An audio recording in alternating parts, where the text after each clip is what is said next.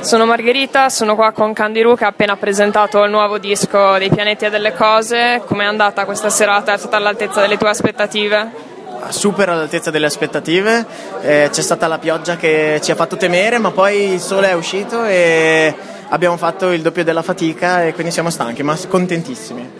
Bene, e raccontaci un po' di questo disco, com'è, com'è nato, da quanto tempo va avanti questa evoluzione? Allora, è la raccolta di sette delle canzoni che ho scritto nell'ultimo anno. È stato registrato assieme a Ivan Benvenuti della Stivo Records.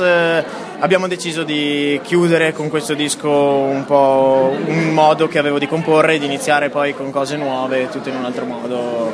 Cose nuove presto, insomma. Un disco che parla di storia, hai detto non di sentimenti, non di amore, ma di, di storia. Come mai di, di storia?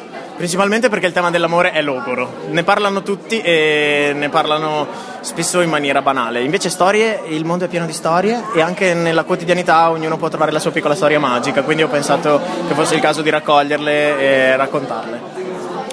Bene, e il nome dei pianeti e delle cose, che è un nome molto bello, molto particolare, Co- come ti è venuto questo nome? Allora, tutti me lo chiedono, in realtà volevo far sapere che mi è venuto in 5 minuti una sera, eh, perché volevo una cosa che suonasse tipo dei nanana e delle nana.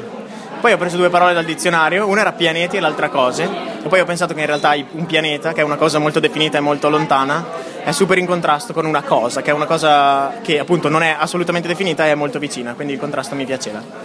Bello.